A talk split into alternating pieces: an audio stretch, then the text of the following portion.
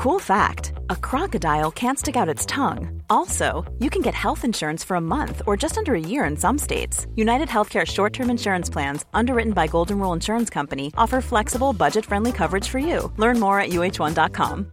This is Paige, the co-host of Giggly Squad, and I want to tell you about a company that I've been loving, Olive and June. Olive and June gives you everything that you need for a salon quality manicure in one box. And if you break it down, it really comes out to $2 a manicure, which is absolutely insane. It's also so easy to get salon worthy nails at home with Olive and June. The difference between how your nails used to look when you did them yourself and now with the Mani system is a complete game changer. The best thing about Olive and June too is it's a quick dry. Dries in about one minute, lasts for five days, and full coverage in up to one to two coats. Visit oliveandjune.com slash perfect Mani 20 for 20% off your first system. That's oliveandjune.com slash perfect Mani 20 for 20% off your first system.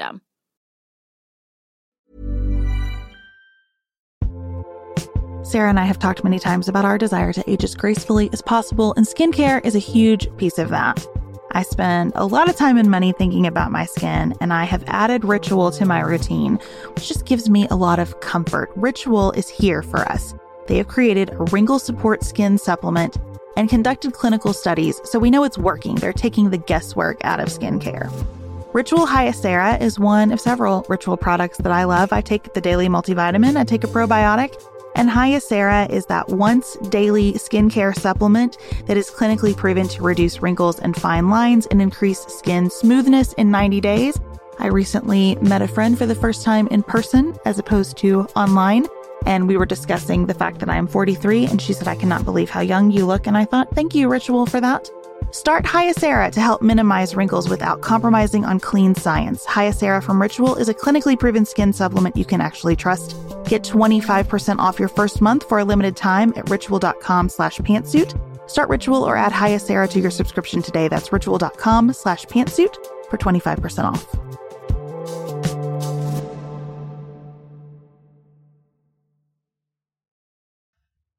The invasion and occupation of Iraq quickly unraveled the unity Americans found after 9 11. We discuss what happened and what we can learn from it.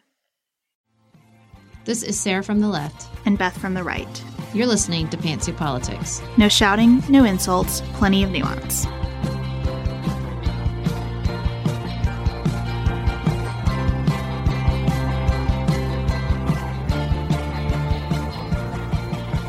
Welcome to another episode of Pantsuit Politics. We are here continuing our series on 9 11 as we begin to tackle the post 9 11 world. We are recording on Saturday due to the holiday weekend, so we're not going to tackle any major news. We're going to skip right to our gratitude section and then focus on the 9 11 series because we figure well, that will take a while. And because it's been, I hate to slay slow news because the second we say that, Beth will have to come on here and be like, beep, beep, beep, beep, beep, beep, beep, beep, breaking news. But for now, we're going to focus on gratitude and continue our 9 11 series. Well, and we know that four days is basically four years in the way that a lot of our news operates today. So it'll be a different landscape by Tuesday. I will tell you what I'm grateful for, Sarah. I am so happy that so many journalists are tackling the complexity of our attempts to counteract the opioid epidemic. Mm-hmm. I think there have been some really wonderful pieces talking about how okay we are we really care about this. It's a huge crisis. And a lot of what we're doing is backfiring. And here's how it's backfiring. Look at what happens to people who really need these drugs. Look at the suicides that are happening in the wake of people not being able to get the pain medication that they need. It's a really hard problem and we've talked about that before and I'm just grateful that journalists are staying on top of that and following mm-hmm. the story and not jumping to like this sort of just say no culture, right? I think people really get that this is a hard one. And I'm grateful for it. Me too. I'm totally grateful for journalists and the work they do in the face of an ever increasing hostile work environment. So, on this Labor Day weekend, I am grateful for unions. And I think that during Labor Day, we often talk about the historical impact of unions, and we're all very familiar with the ways in which they changed the ways in which we work. And I think that's really important. But I also want to express gratitude for the ways they continue to impact our world and our lives. despite sort of increasing hostility and opposition. I found this article in the Atlantic that I'll put in the show notes that I've I've been thinking about ever since I read it. It's based on the work of UC Berkeley economist Jesse Rothstein. And what he did was tackle this idea that if more kids graduate from high school and achieve higher scores on standardized tests, then more young people are likely to go to college and in turn land jobs that can secure them spots in the middle class. This idea that, you know, education is the answer to poverty that we've all seemed to agreed upon.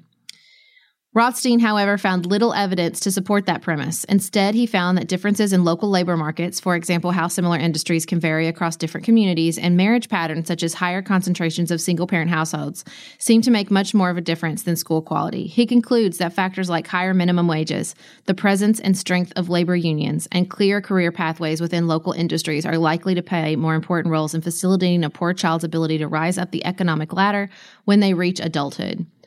And I think that's so important and that's so important to remember. I think you see that the presence of the importance of jobs and gainful employment for parents in LeBron James School and how they emphasize that.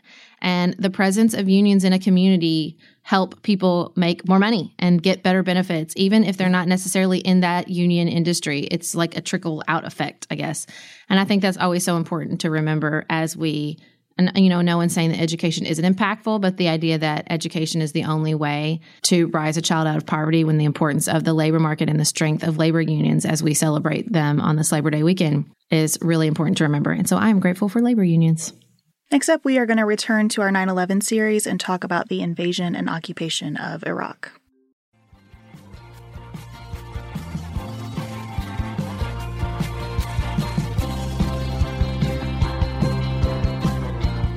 Sarah, as I was preparing to talk about the invasion of Iraq, I realized that what really needs to happen is like a slow burn type entire podcast devoted to the decision to invade Iraq because I think most of us have our memories beginning when we invaded Iraq and not that period from 9 11 to when we invaded, which was a long time. So we didn't invade Iraq until March of 2003. On the day of September 11th, the president said to the nation, We're at war. Almost immediately, everybody in our government understood that Al Qaeda was probably behind the 9 11 attack. And so that night at 8:30, when the president addressed the nation, he said, we will make no distinction between the terrorists who committed these acts and those who harbor them. And something that I realized throughout the course of this research that I just hadn't thought about before is the challenge of retaliating against an entity that's not another country. And I think that's why we so yeah. quickly said, we're going after countries too, because countries had to be involved here, and we sort of don't know what else to do. Mm-hmm. And I want to make a quick note. We're going to come back to what happened in the United States next week so our domestic responses. But I wanted to note here that almost immediately, the Immigration and Naturalization Service started arresting people for immigration violations as the FBI began its investigation of 9 11. So that's something we're going to come back to, but I think it's a theme, especially as we start to understand how 9 11 is still very present with us in our understanding of immigration. So, the National Security Council principals gathered right after 9 11. Everybody is at Camp David, and there's immediately a focus on the countries harboring terrorists because they decided that day that the goal was the elimination of terrorism as a threat to our way of life way beyond the scope of retaliating against Al Qaeda or bringing the terrorists to justice. We immediately said, we're going to wipe terrorism off the face of the earth.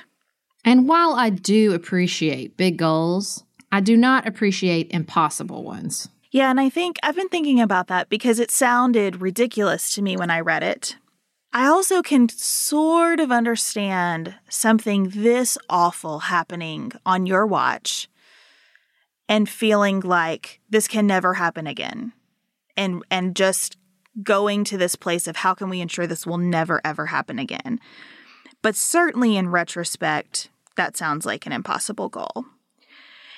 So we start looking at things like how can we use every tool at our disposal? We wanted to use sanctions, diplomacy, intelligence, the military, and the first thing that really started to happen was securing Pakistan's help in turning the Taliban against Al Qaeda, which shows that that our government did understand what was happening. They did understand that Al Qaeda was being propped up by the Taliban in some ways, that the bulk of this energy was in Afghanistan, and that Pakistan was an important factor in Al Qaeda's success as well. And so we made seven requests of Pakistan right away through diplomatic channels. We said, you have to stop Al Qaeda at your border and end all of your logistical support for Osama bin Laden. You have to give the United States blanket overflight and landing rights and access for us militarily in terms of intelligence. You have to share intelligence with us. You have to publicly condemn terrorist acts, and you have to cut off all shipments of fuel to the Taliban and stop recruits from leaving Pakistan to go to Afghanistan. If evidence points to Al Qaeda, as responsible for the attacks and the Taliban continues to harbor Al Qaeda in Afghanistan, you have to break all relations with the Taliban. And the United States said, Pakistan, if you don't do these seven things, we're going to come after you. And so mm. Pakistan said, we will do these seven things. Okay. so President Bush, according to his testimony at the 9 11 Commission, wanted to immediately strike the Taliban and then step back to see if the Taliban got the message and, and turned over the Al Qaeda leadership, and then hit them harder if they didn't. He realized that he would need ground troops to do this, but all of the options for ground troops in Afghanistan were really bad. So the CIA steps in and says, We have some options for you. Let us send teams into Afghanistan to work with local warlords who are turning against Al Qaeda. And Bush said that when George Tenet proposed that, it represented a real turning point in his thinking, and he realized that that is that was probably a better way to deal with the Taliban than taking U.S. ground troops into Afghanistan. So they envisioned a phased response to this. Phase one was issuing an ultimatum to the Taliban and then planning to attack if the Taliban rejected that ultimatum. Then they would do that attack if needed, and then phase three would be sort of the security phase. And we all sort of know how Afghanistan turned out from here. So we understood that Afghanistan was the center of this from the beginning. But immediately, President Bush had questions about Iraq. President Bush was a former pilot, and he was very struck by how sophisticated the September 11th attacks were. And he just had this gut instinct that Iraq might have been involved in providing at least training or support. It's also important to mm. remember at this time that Iraq is on everybody's radar during the Clinton administration, our Congress passed legislation making it the official policy of the United States to support regime change in Iraq. That legislation did not authorize military action in Iraq to facilitate regime change, but it said, We in the United States want to see Saddam Hussein overthrown.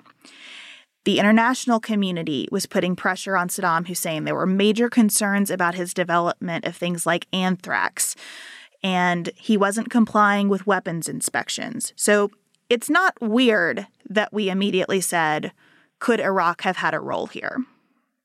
But a September 18th memo said there was no compelling case that Iraq had planned or perpetrated the attacks. There were some thin anecdotal accounts of Saddam Hussein and people from the Iraqi government interacting with Al Qaeda members, but the overwhelming majority of evidence showed that bin Laden really, really disliked Saddam Hussein's government because it was so secular. And this just didn't seem like an alliance that made sense. No reporting could be confirmed on those anecdotal accounts, um, and just nothing supported the fact that Saddam Hussein had been cooperating with bin Laden on unconventional weapons. Nevertheless, members of the Bush administration particularly Donald Rumsfeld, wanted to hit Iraq at the same time as bin Laden. and ask for military options to do so. And Rumsfeld, in particular, said he wanted options to hit more than just, quote, empty training sites.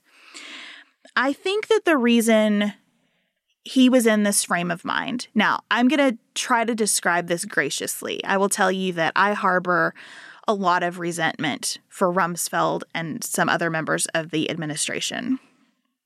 So, full disclosure, I have feelings about this. What I'm trying to understand in the context is that the Gulf War that happened in the 90s, while it seemed like a success on the front end, ended very badly. And you had in Washington, D.C., a whole lot of people who were part of the George H.W. Bush administration who had been involved in the Gulf War and who had a ton of regret about not removing Saddam Hussein at that time. And that wasn't just ego and it wasn't just revenge because Saddam Hussein had tried and failed to assassinate George H.W. Bush. It was also that tens of thousands of Kurds and Shiites had been slaughtered in the aftermath of that war that Saddam Hussein continued to kill his own people, that he continued to be a threat in the region. And so the mindset of we failed to deal with this problem the first time, it is time now to deal with it was very prevalent as everybody's looking at this. Okay, the national security team worried, even when it had information that Iraq wasn't behind the attacks, they worried that Iraq would take advantage of the attacks, that they would see America as weak, and that this would be the moment that Saddam Hussein would really make his move. A Department of Defense report around this time period, in the week after September 11th, identified Iraq, the Taliban, and Al Qaeda as strategic threats to the United States. And remember, we said immediately that the goal was the elimination of all terrorism. So we never had the goal of just dealing with what happened on 9 11 and the perpetrators of that. We said we want all terrorism gone. And so we put Iraq in the category of a threat to the United States. At first, President Bush was very resistant to doing anything with Iraq. When he met with Tony Blair on September 20th, Tony Blair was asking about Iraq because, again, Iraq was on everybody's radar. And Bush said Iraq is not the immediate problem, that others in his administration disagreed, but that he was the decision maker. And he denied multiple requests for planning military options to invade Iraq at that time. On September 20th, he addressed Congress. He blamed Al Qaeda publicly for 9 11, and for the first time, he blamed Al Qaeda for the attack on the USS Cole. At that point, no one had publicly said Al Qaeda was responsible for that attack from the United States. He publicly stated the ultimatum that our State Department had privately delivered to the Taliban. And here is a quote from his speech. He said, They will hand over terrorists or they will share their fate. He also said, The enemy of America not our many Muslim friends. It is not our many Arab friends. Our enemy is a radical network of terrorists and every government that supports them. Every nation in every region now has a decision to make. Either you are with us or you are with the terrorists. He called this Civilization's Fight, and so the United States began Operation Enduring Freedom in Afghanistan. It wasn't until November that President Bush started asking for possible military options in Iraq. And again, at this point, the information Bush has in front of him is Saddam Hussein has sponsored terrorism in the past. He has invaded four other countries in the Middle East. He is killing his own people. You know, he's acting as a brutal dictator. He had offered bounties for suicide bombers, families, and he had praised the 9 11 attacks. And he was in violation of UN sanctions and resolutions.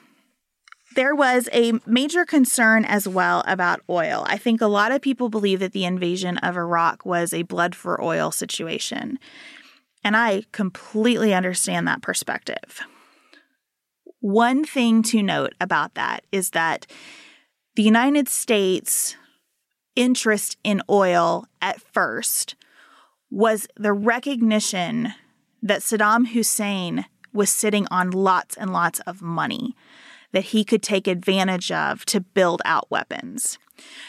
So I'm not saying that there there weren't capitalist interests involved. I'm saying there weren't only capitalist interests involved according to my research. And there was consensus in the international community that Iraq was a really bad actor. So in November of 2002, a UN security resolution was unanimously adopted. Even Syria agreed with this security resolution. And it said Saddam Hussein had a final opportunity to comply with his disarmament obligations. Now, there was major controversy over this resolution at its passage because only the United States and the United Kingdom really wanted an automatic consequence for breach of this resolution.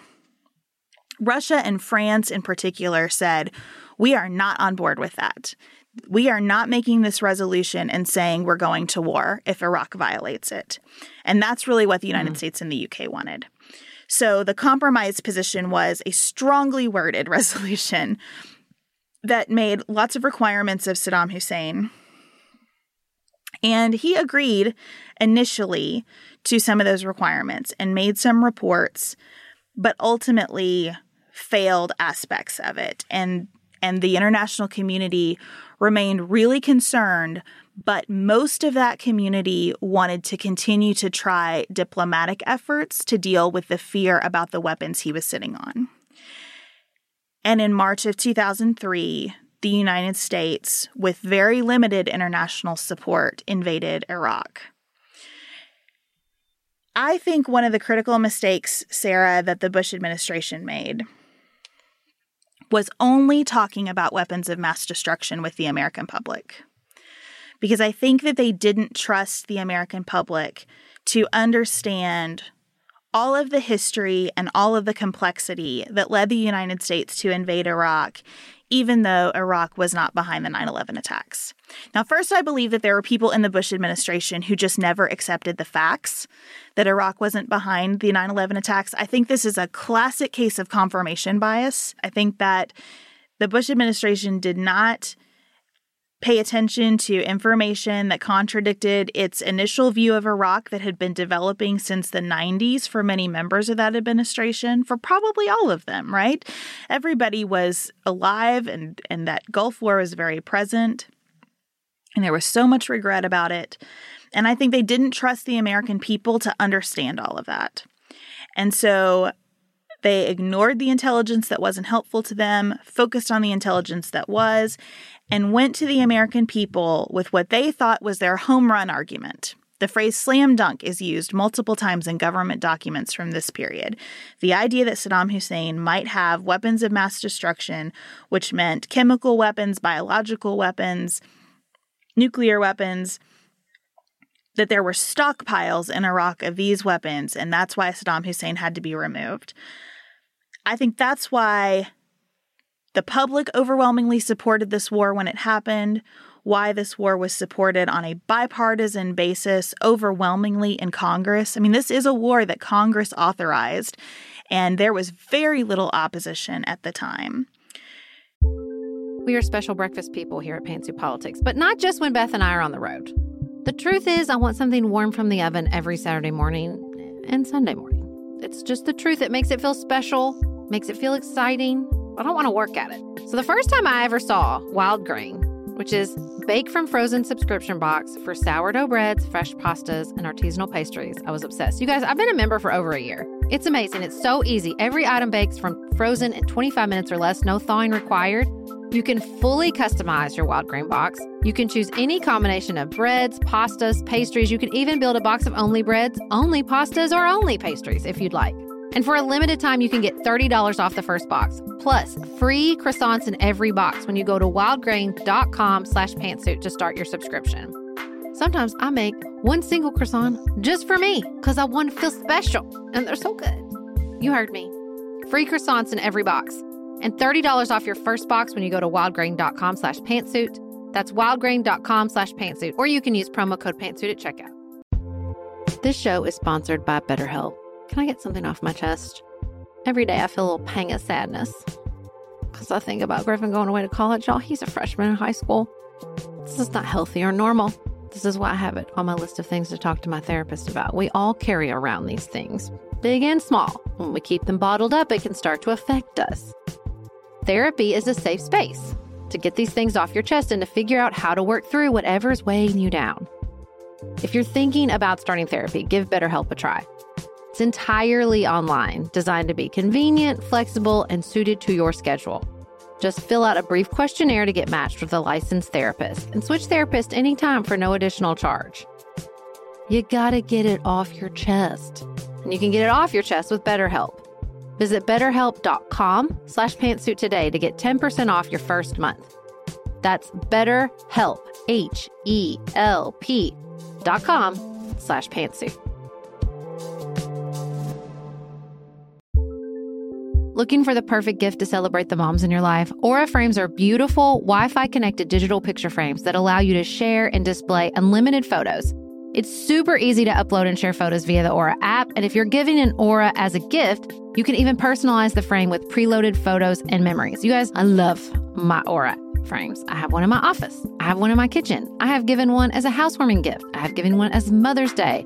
Father's Day. They are the most amazing gifts because this app is a game changer, in my personal opinion, in digital frames. It makes it so, so easy to get the pictures on there and even videos. It plays like you're in Harry Potter, you guys. It is the best. I love mine so much. And right now, Aura has a great deal for Mother's Day. Listeners can save on the perfect gift by visiting auraframes.com to get $30 off plus free shipping on their best selling frame. That's A U R A frames.com. Use code PANTSUIT at checkout to save. Terms and conditions apply.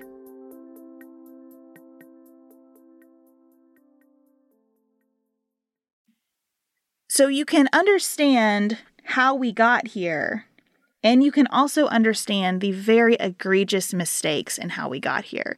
The the goals that were too ambitious, the baggage that was brought by the principals making these decisions. It's almost like they relied on too recent history that was too personal in getting here. And it was just a perfect storm of factors that took us into Iraq. And what happened next has us all convinced years later that this was a just tragic mistake. I don't think it's that they didn't trust the American people. I think they knew the American people very well and that that would not have been a good enough reason for them.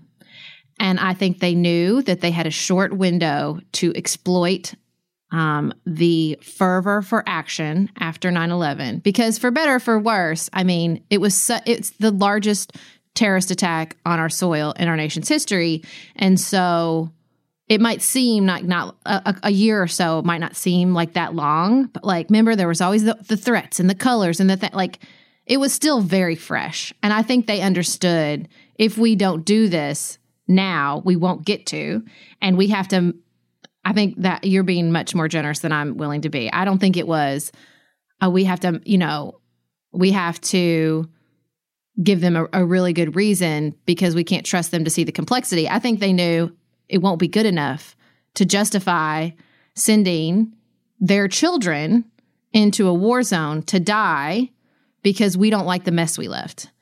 And I think what frustrates me so much about this generation of leadership. And I'm going to go ahead and include John McCain in this because we talked about this a little bit with him.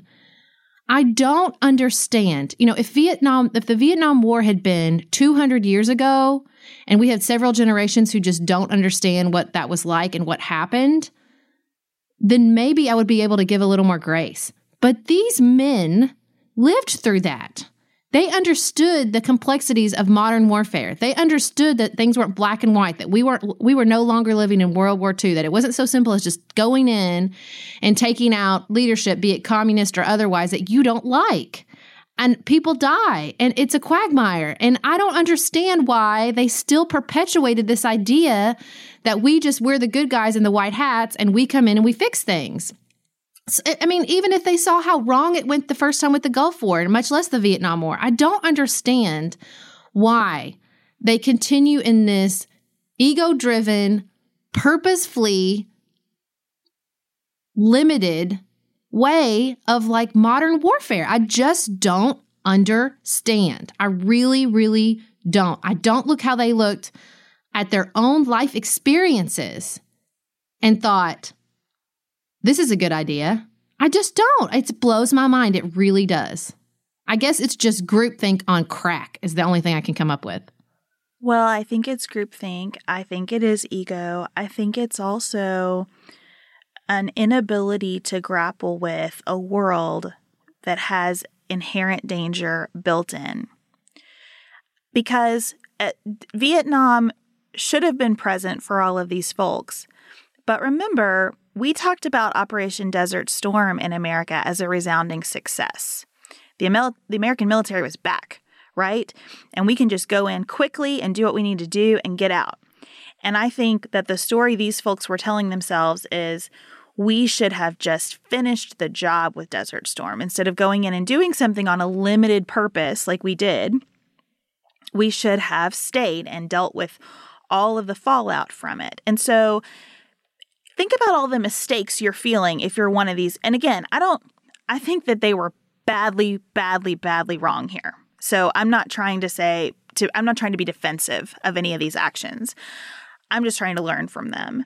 And I think that what's in your mind, if you're in this time period, is regret about that, regret about the fact that you've just had the worst attack in our history on our soil, on your watch, and feeling like I have got to do something about this, right?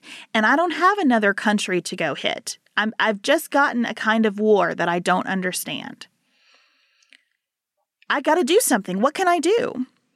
And what I can do is going to be influenced by all the baggage I'm carrying from the Gulf War and all of the conversation we're having in the world about Iraq. I mean, Iraq was more on our minds than Iran at that point as a big, scary actor in the Middle East.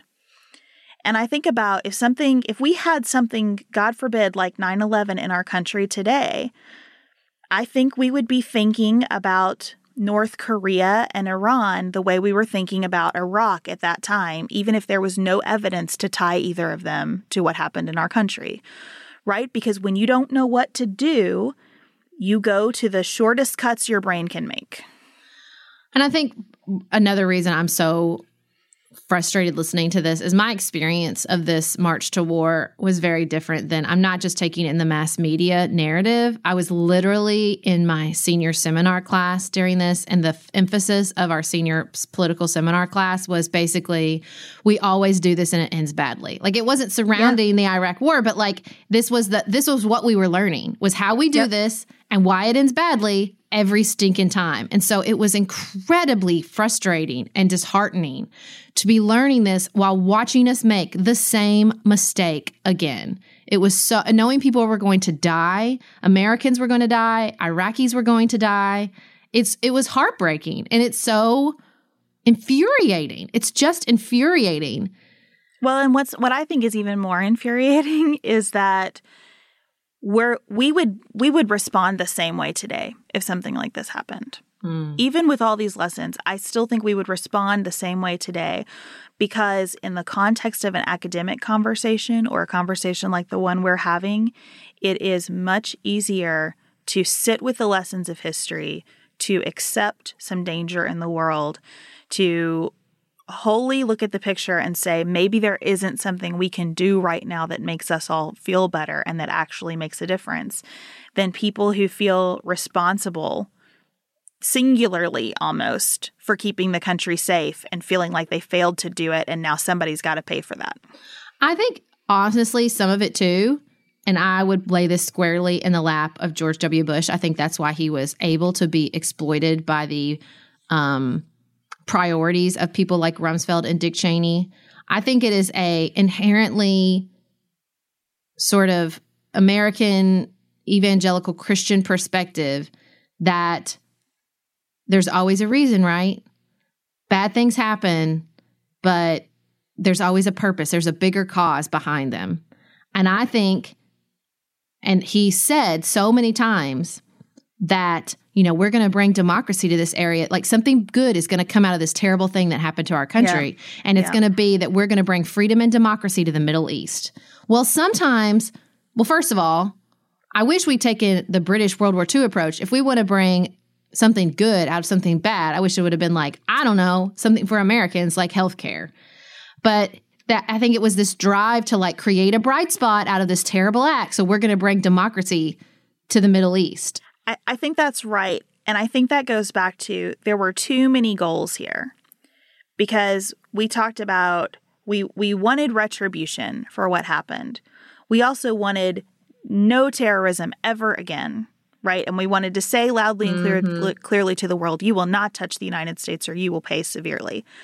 But also, we want to do the right thing. And we feel like we didn't do the right thing in the Gulf War. We came in and did what we were there to do, and then we left and look at all of the terrible things that happened and look at how many people are dying, and we hate that. And so we're going to come in and fix it this time. And it was just an incredible hubris to think that we could accomplish all those objectives. Yeah. And I think that there were things behind that. I mean, look, when I, part of the reason I wanted to share some of the George W. Bush remarks from that era is you can just hear this sort of soaring movie president language of look at everything the United States can do. You're with us or against us. I mean, we we just had no perspective in the moment. And the perspective that we had was ill-informed and was coming from a place of deep emotion instead of an understanding of what our capabilities were. Well, incredible hubris is an excellent transition into the occupation of Iraq. When I was doing my research for the occupation, I read Imperial Life in the Emerald City Inside Iraq's Green Zone by Rajiv Chandrasekaran. I hope I pronounced his name right. It's an excellent book if you like to be mad all the time. Um, and he breaks it into two pieces that I think are so illustrative of the mistakes made of the incredible hubris. And honestly, reading about the attitude of the occupation it's hard, it's it makes it even more difficult to give any sort of understanding to the occupation because if if there was even a an iota of we screwed it up the first time we're going to do better this time it sure didn't it sure didn't show in their occupation plans. I mean the main occupation plans were we're going to we're going to trust all these expats from iraq. It's going to be cool. We're going to do shock and awe. And then we're just going to walk in the next day or a week later or two, and and everybody will be so glad Saddam's gone. We're going to hand over the keys to these expats, and freedom and democracy will reign. Well, surprise, surprise, it didn't work like that. We did shock and awe, and then there was massive looting, the burning of government buildings, the destruction of infrastructure that was already in terrible shape because Saddam Hussein had these terrible sanctions. And so they, the the infrastructure had already been put on the back burner and there were all these, you know, I don't, I'm not saying anything really revolutionary when I say Saddam Hussein wasn't great at running the country. Okay. Like he was propping up his people, he was pissing off the rest of the world. So everything was already sort of degraded. And so the idea that we were just going to walk in and give the keys to another group and everything would be great was ridiculously over optimistic. And then we would do things like we came in and we rerouted the whole traffic of the city to protect our green zone, to protect our people. Because we, the green zone surrounded the Republic Palace, like Saddam's main palace, and all these villas surrounding it. And we wanted to kind of come in and issue all these proclamations, and then it be true. One of my favorite quotes in the first, in the entire book is freedom, democracy, and rights are not magical words. You don't get to just come in and say, okay, you're free now. Let democracy reign. Here are these proclamations saying this is a democratic government. Mm-hmm. Holla. Like it doesn't work like that. And that's what we did. It was so, it was so ego driven. It, and not only ego driven by the part of the United States, but they were fighting amongst themselves. So Rumsfeld and the Defense Department wanted to put this one expat in charge. Well, Donald Rumsfeld and Condoleezza Rice didn't want that. So they would just try to keep things from each other. Well, we won't let our plan, we won't make any plans because if we make plans, well, then the State Department might find out about it and they'll try to shut them down. So we'll just go in secretly and figure it all out as when we get there. Literally, these were some of the plans. It doesn't surprise me to hear that, honestly, because that's how it was all operating in the lead up to 9 11. That's part of why we missed it, right? We had all these actors in Washington who didn't trust each other and we're just trying to preserve mm-hmm. their piece of mm-hmm. the pie and and part of that look with with graciousness toward human beings part of that is everybody had this big crusading vision of themselves and thought that they best knew how to deal with this Oh. problem. But gosh, it, like somewhere along the way, somebody should have said, you know, maybe this isn't the right approach.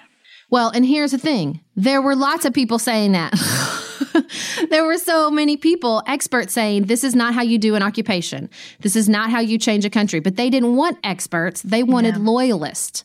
They Yeah. wanted people loyal to George Bush and the administration who were going to drink the Kool Aid. I mean, there's these ridiculous stories where you have experts in post occupation education and they're like, mm, yeah, but you don't have enough pictures with the president. So we're going to hire this guy who's never done this before. And listen, some of these people immediately saw like we're not doing the right thing and tried their best, even the loyalists, and still we're facing this uphill battle. I mean, there's so many things. You know, they they came in and they purged the Ba'athist, which were Saddam Hussein's party. But here's the problem with that. What do you think people do when there's a dictatorship and the dictator has a party to survive? They join the party. So when they mm-hmm. purged the Ba'athists, they purged everyone, including the people who knew how to run the government departments. They dissolved the army. Well, what happens when you dissolve the army? You have a lot of trained soldiers with nothing to do who are now pissed off. Like it's just the short-sightedness of it all. And they would play political favorites and they would they would fire experts and they were obsessed with proving that all these conservative ideologies were the way to save the country. So they wanted to privatize all the government industries in like 3 months. They wanted to change the way the stock exchange worked. They wanted all these, you know, one of the parts of the book that just infuriated me. So there's a viceroy that they put in charge of Iraq. Um, because there's all this debate about how we should should we have an election before a constitution? Should we have a constitution before an election? Who should be? How do we select? I mean, it's hard. How do you select who's going to vote for the first time? Like, how do you break them up into sections? They had, and they really, what was one of the surprising parts of the book to me is they really wanted to focus on the religious makeup between the Sunnis, the Shiites, and the Kurds. And the Iraqis were like, you know, we really feel like a country now. We want Iraq as our top priority. So stop treating us as factions, which was I thought was really interesting. And they wanted to, you know, overly punish the Saddam faction, which was not, which just created animosity, which just created a fertile breeding ground for, you know, terrorism and anti-government action. One of my the parts where I'm so furious that made me so mad when they're they're talking to Bremer, the viceroy selected by Bush to run the occupation, and he's saying they're asking him about his biggest accomplishments, and he said, "Oh well, it was lowering Iraq's tax rate."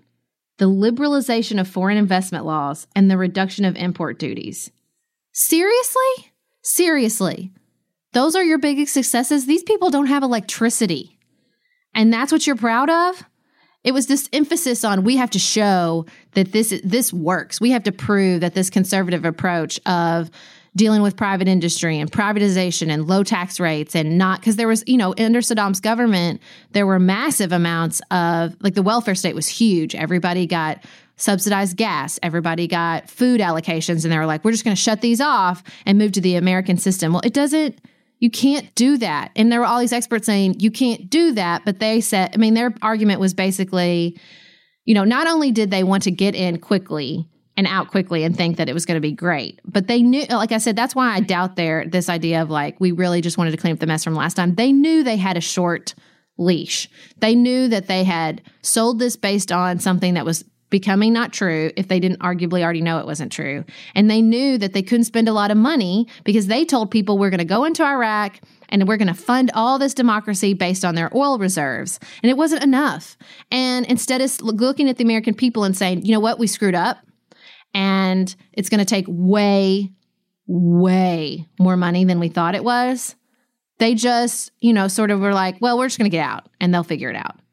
Well, how did that end? You know, it just the it's like a it's like a walk through how not to be a leader. It's so discouraging. Not to and I'm not even going to get into the bankrolling of Halliburton and Blackwater and the I mean the stories of well we were we were paying Halliburton hundreds of millions of dollars to go get gas from Kuwait. Meanwhile, the Iraqis have all this oil. Like it just it's so infuriating. And they're all living in this in this green zone in this gated palace with hamburgers and french fries and posters about how great George Bush is, never letting Iraqis in. And the Iraqis who do come in, are they going to say anything and criticize? No, because they're one of the few Iraqis who have good jobs interpreting or doing anything for the Americans. And you know, as it starts to slowly crumble and the attacks start to breach the gates, and they realize how badly they screwed it up. And instead of owning it and saying, we've screwed up, we're going to try another approach, they just perpetuate the mistakes or make them worse by refusing to acknowledge their mistakes, by refusing to let in experts, by refusing to spend the money needed to help the country after we had bombed the heck out of it and killed thousands of Iraqis. It's just, it's so infuriating. It's so infuriating. I agree with everything that you've said. I think that what I want to be sure of in my own processing of all of this is to both acknowledge flawed human beings, in some cases, just bad actors, but not take the easy out of, well, these were just the wrong people. Because everything that you just described could happen again. I mean, if you think about the arrogance of this administration, our current administration is 10 times this, right? We just haven't had a war yet. And I say yet because I believe we will have one under this president, absent a, a massive shift in our Congress in November.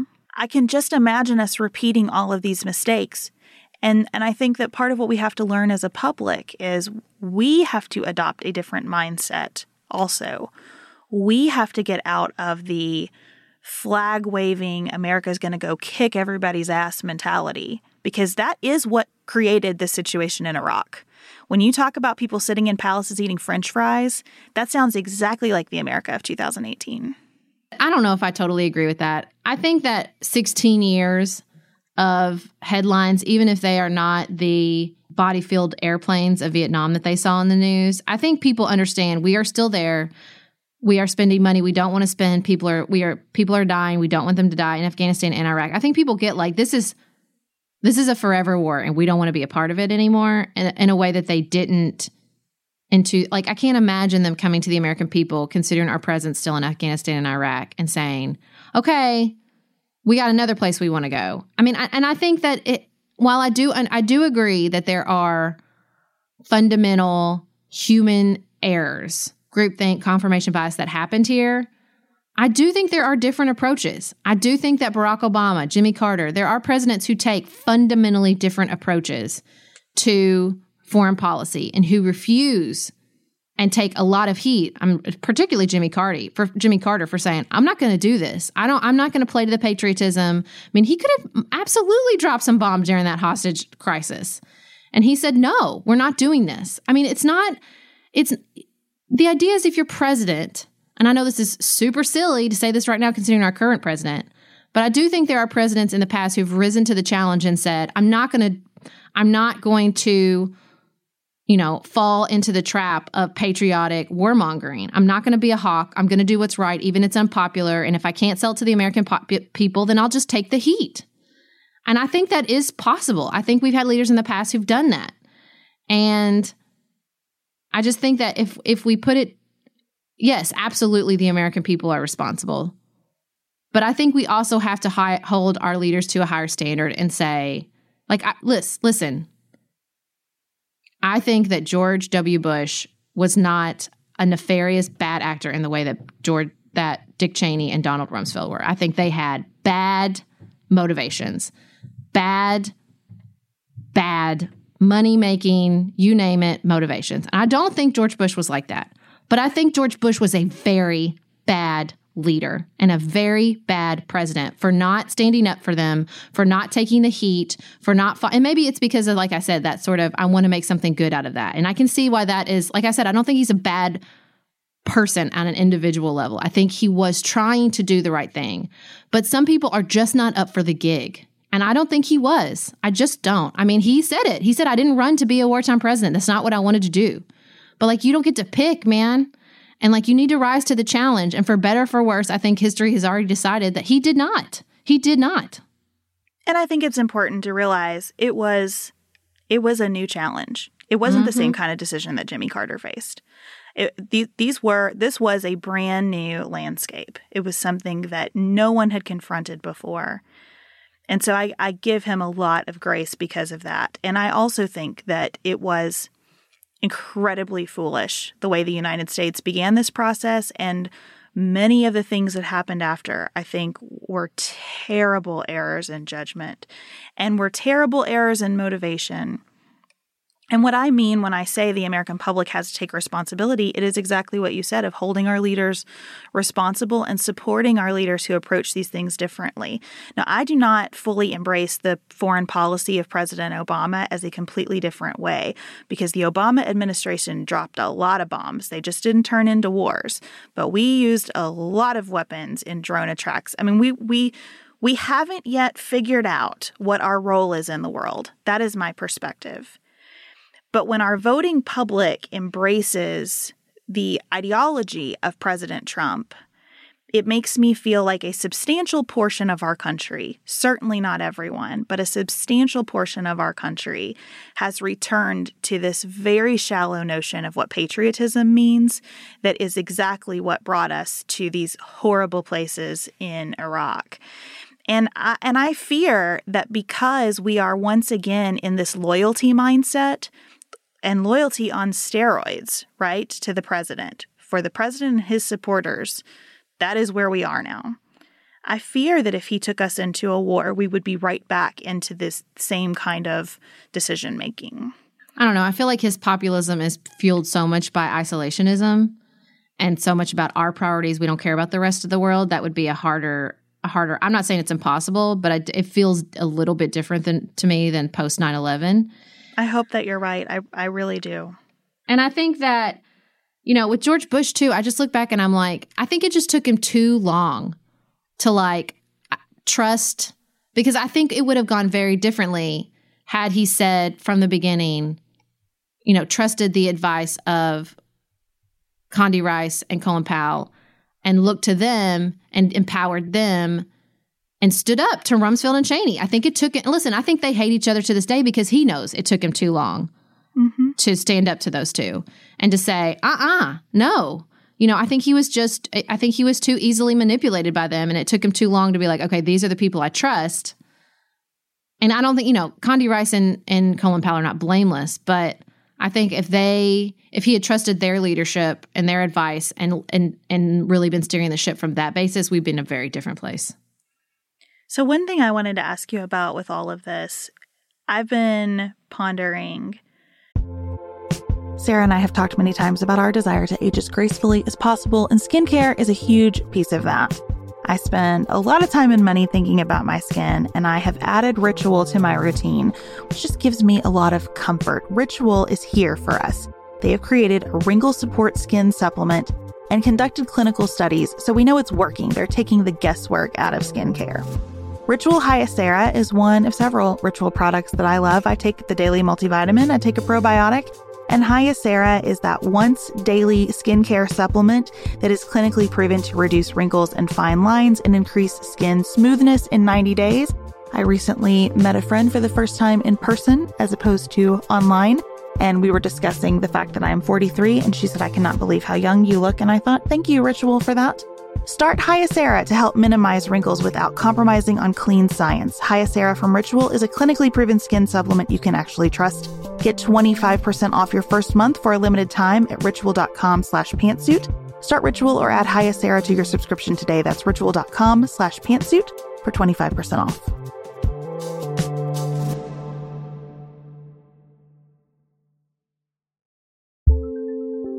There's not much worse than a dry energy scalp. Also, when you get your hair colored and then it does not last as long as you and your stylist discussed, it could be that unfiltered, mineral filled water is the culprit. Hard water is a leading cause of damaged hair and dry, irritated skin, and about 85% of the United States uses hard water, filled with dissolved minerals and added chlorine. That's where Canopy's new filtered shower head comes in. Canopy, known for their beauty hacks and reimagined humidifier, has revolutionized the filtered shower head. Dermatologists recommended this unique three stage filtration system greatly reduces contaminants and odors in your shower water, leaving you with healthy hair and glowing skin. Best of all, the Canopy filtered shower head is hassle free. Installation is a breeze, and its unique quick release filter replacement feature allows for seamless filter replacement unlike any others on the market. Go to getcanopy.co to save $25 on your Canopy filtered showerhead purchase today with Canopy's hassle-free filter subscription. Even better, our listeners can use code PANTSUIT at checkout to save an additional 10% off your Canopy purchase. Hurry, your hair and skin will thank you.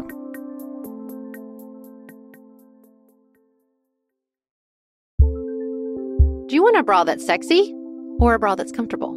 Thanks to Third Love, you can have both. Third Love was started to take all the frustration, ick, and ugh out of bra shopping. That's why they make solutions for every bra problem, aka problems.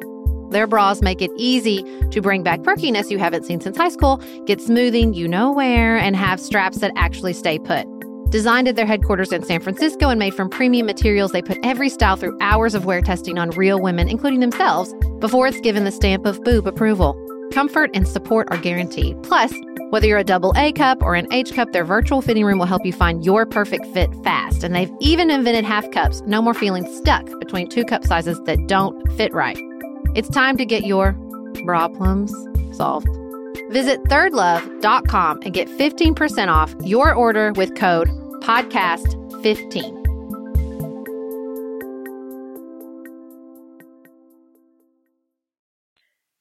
Familial relationships in Washington, D.C not just the familial relationship of George W. Bush and George H.W. Bush, but all of the people who served in both administrations. And I think that one of the things that this has really made me wrestle with is how do you value experience and baggage? And mm-hmm. how do you mm-hmm. safeguard because you want experience and you want to have guardrails against all the baggage that comes with experience. And and how could we more effectively do that? And I think that's a really difficult question, especially when there are so few people in the world who really have the experience to serve in the White House. I think the problem isn't the valuation of experience, but it's the the opposition to any form of debate. It's the we have to all be we have to present a united front Instead of treating the political parties like they're supposed to, which is we make each other stronger because we have to face the other side, it's we have to keep it a secret. We can't give them a single win. We can't give them a single point. We can't let them know a single thing because then they'll use it against us as opposed to bring it. Yeah, a culture of healthy debate. Yeah, yeah. as opposed yeah. to like, you know what? Like total, not to be like all Hamilton up in here, but like Jefferson Adams, Jefferson Hamilton, like, I'm not scared of your debate because I think my case is stronger. So bring it. Like, that's what Washington, D.C. is supposed to be, not factions who try to keep secrets from each other so they can win the day. It's supposed to be, I mean, that's what I think that's what George Washington anticipated and feared. But in theory, you know, if they if they had listened to the not just Democrats, but opposing factions inside their own party, and and said, "I, you know what? You can say that, and we and I will have a good answer for you." It was, "Don't you dare! I have to win the media cycle. I can't have any opposition. Loyalist, loyalist, loyalist. That's all that matters." And I think there is, you know, if there. I think you see it's really interesting. I'm listening to Slow Burn the second season about the Bill Clinton impeachment, and they were just talking about how the the friends of Bill, all the people who came from Arkansas, like the DC elite, could not stand them because they were different, because they didn't have to, you know, because they weren't the elite, because they weren't in the club, right? And so I think it, it's interesting. I think you have two different levels of this. You have sort of the party elites and the DC elites that can be both parties and outsiders that come in and kind of pressure. And I think what you see with the Iraq occupation and the Iraq war is that it was just too, there were not enough outsider perspectives. I wish George Bush had brought some more people from Texas with him to just be like, you know, that's not how we do things in Texas. I don't care how you do them in DC. We're going to think about this differently. Like there wasn't enough outside the Beltway perspective, much less, you know, opposing Republican and Democratic viewpoints. I think that's right. Because again, we invaded with bipartisan consensus that it was the right thing to do. It was as things progressed that we started to have deep divisions. And at no point did we have really healthy conflict. So I, th- I think that's a good point that you that you want to bring that experience, and the way you safeguard against the baggage is open, healthy conflict within the administration. And instead of saying in a post 9/11 months, the stakes are so high. This was such an act of aggression on our country, and people's lives were lost, and people's lives are at risk. That we have to get this right, and we will debate it until we cannot debate it anymore. We said, Oh no, you don't love this country unless you get in line because the stakes are so high. If you don't love this country and you don't understand, then you don't care about 9 11. So get in line. You know, it was instead of an opening up of this was so terrible, everyone needs to be heard. So we reached the right conclusion. It was if you're not a patriot, if you don't support this war. Yeah, which again kind of brings me back to what's the present day application. We've just we have to stop that. We have to stop that. We have to stop the the machinations within the Bush administration remind me so much of the McConnell approach to the Senate. Ugh. We we just we just have to be it's kind of comes back to like the central premise of our show, which is like we need these differing perspectives. Before we started recording today, Sarah and I had a pretty vigorous debate about the value of unions because, you know, Sarah said, My gratitude moments can be unions. And I said, I'm not grateful for unions, and here's why. And we talk about it, and we're still friends and we're still on the same page, and we don't have to agree, but I think we both think better because of that opposition. In the next installment in this series, we're going to talk more about the domestic ramifications of the post 9/11 world which which go to very dark places because of that absence of healthy conflict. But between now and then next Tuesday, we are going to do a memorial episode about 9/11 because that podcast will air on September 11th with some sound from the actual 9/11 memorial in New York. Up next, we're going to share what's on our mind outside politics.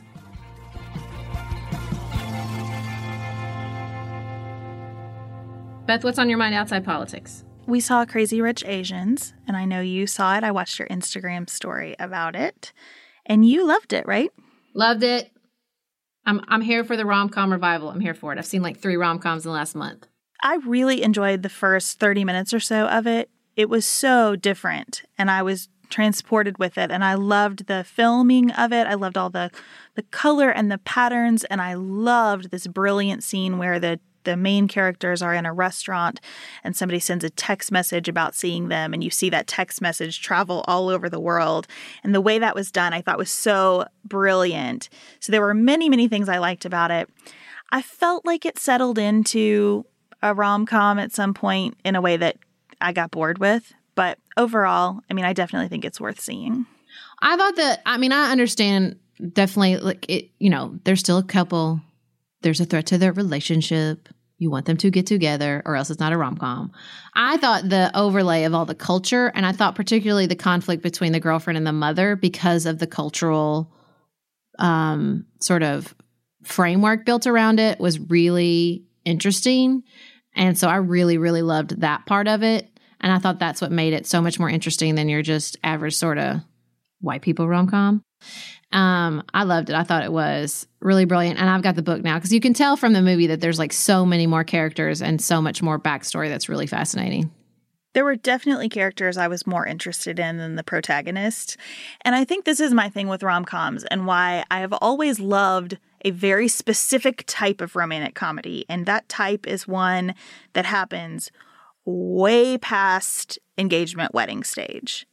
I like romantic comedies about the staying together, not the getting together, mm-hmm. and about mm-hmm. how messy and complicated and weird and ultimately beautiful it is way down the road. I just, you know, in honestly in this movie, I think I would have thought it was better if it hadn't ended so neatly. oh my gosh, what are you talking about? Of course they had to get together. Well, that's not even true though. I mean, listen, they were staying together. They'd already been together for 2 years, remember? Like this was like a challenge to their ongoing relationship. I'm just saying. Yeah. I, I, listen, everything after the wedding is harder than what comes before it. And I, that's the part I'm interested in. Well, I watched All the Boys I've Loved Before last night on Netflix, another rom com, teenage rom com. Oh, it was so cute. Made me feel a little old, little old. John Corbett's the dad. Felt a little old about that. Uh, felt a little old about all the Delia's fashion coming back around, but that's okay. Like there was like crush velvet, legit crush velvet skirts and stuff.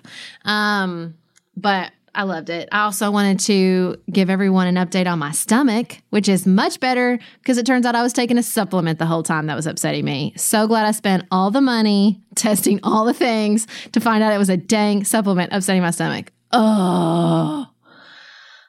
I guess I should just be thankful it's something easily fixed, but it's frustrating. I can understand both of those feelings, and I am happy that it's something easily fixed so that you can be out of this. I'm happily I'm eating normally before before we take our trip to New York City. That's what I'm happy about. Which we will be doing. So if you aren't following us on Instagram, you should do that because Get I'm on it. sure we will get lots of stories coming at you from our trip to New York next weekend. On Friday, you're going to hear from another woman running for office. We talked with Crystal Quade, who is running in Missouri for the legislature for reelection to the Missouri State Legislature. I think you will really enjoy hearing from her. On the Nuanced Life this week, we're talking with Christina Martin in a beautiful exploration of kind of power and authenticity and living your best life. So I hope you enjoy hearing from both of those guests. Hope you had a wonderful Labor Day weekend. Thank you for all of your support and keep it nuanced, y'all.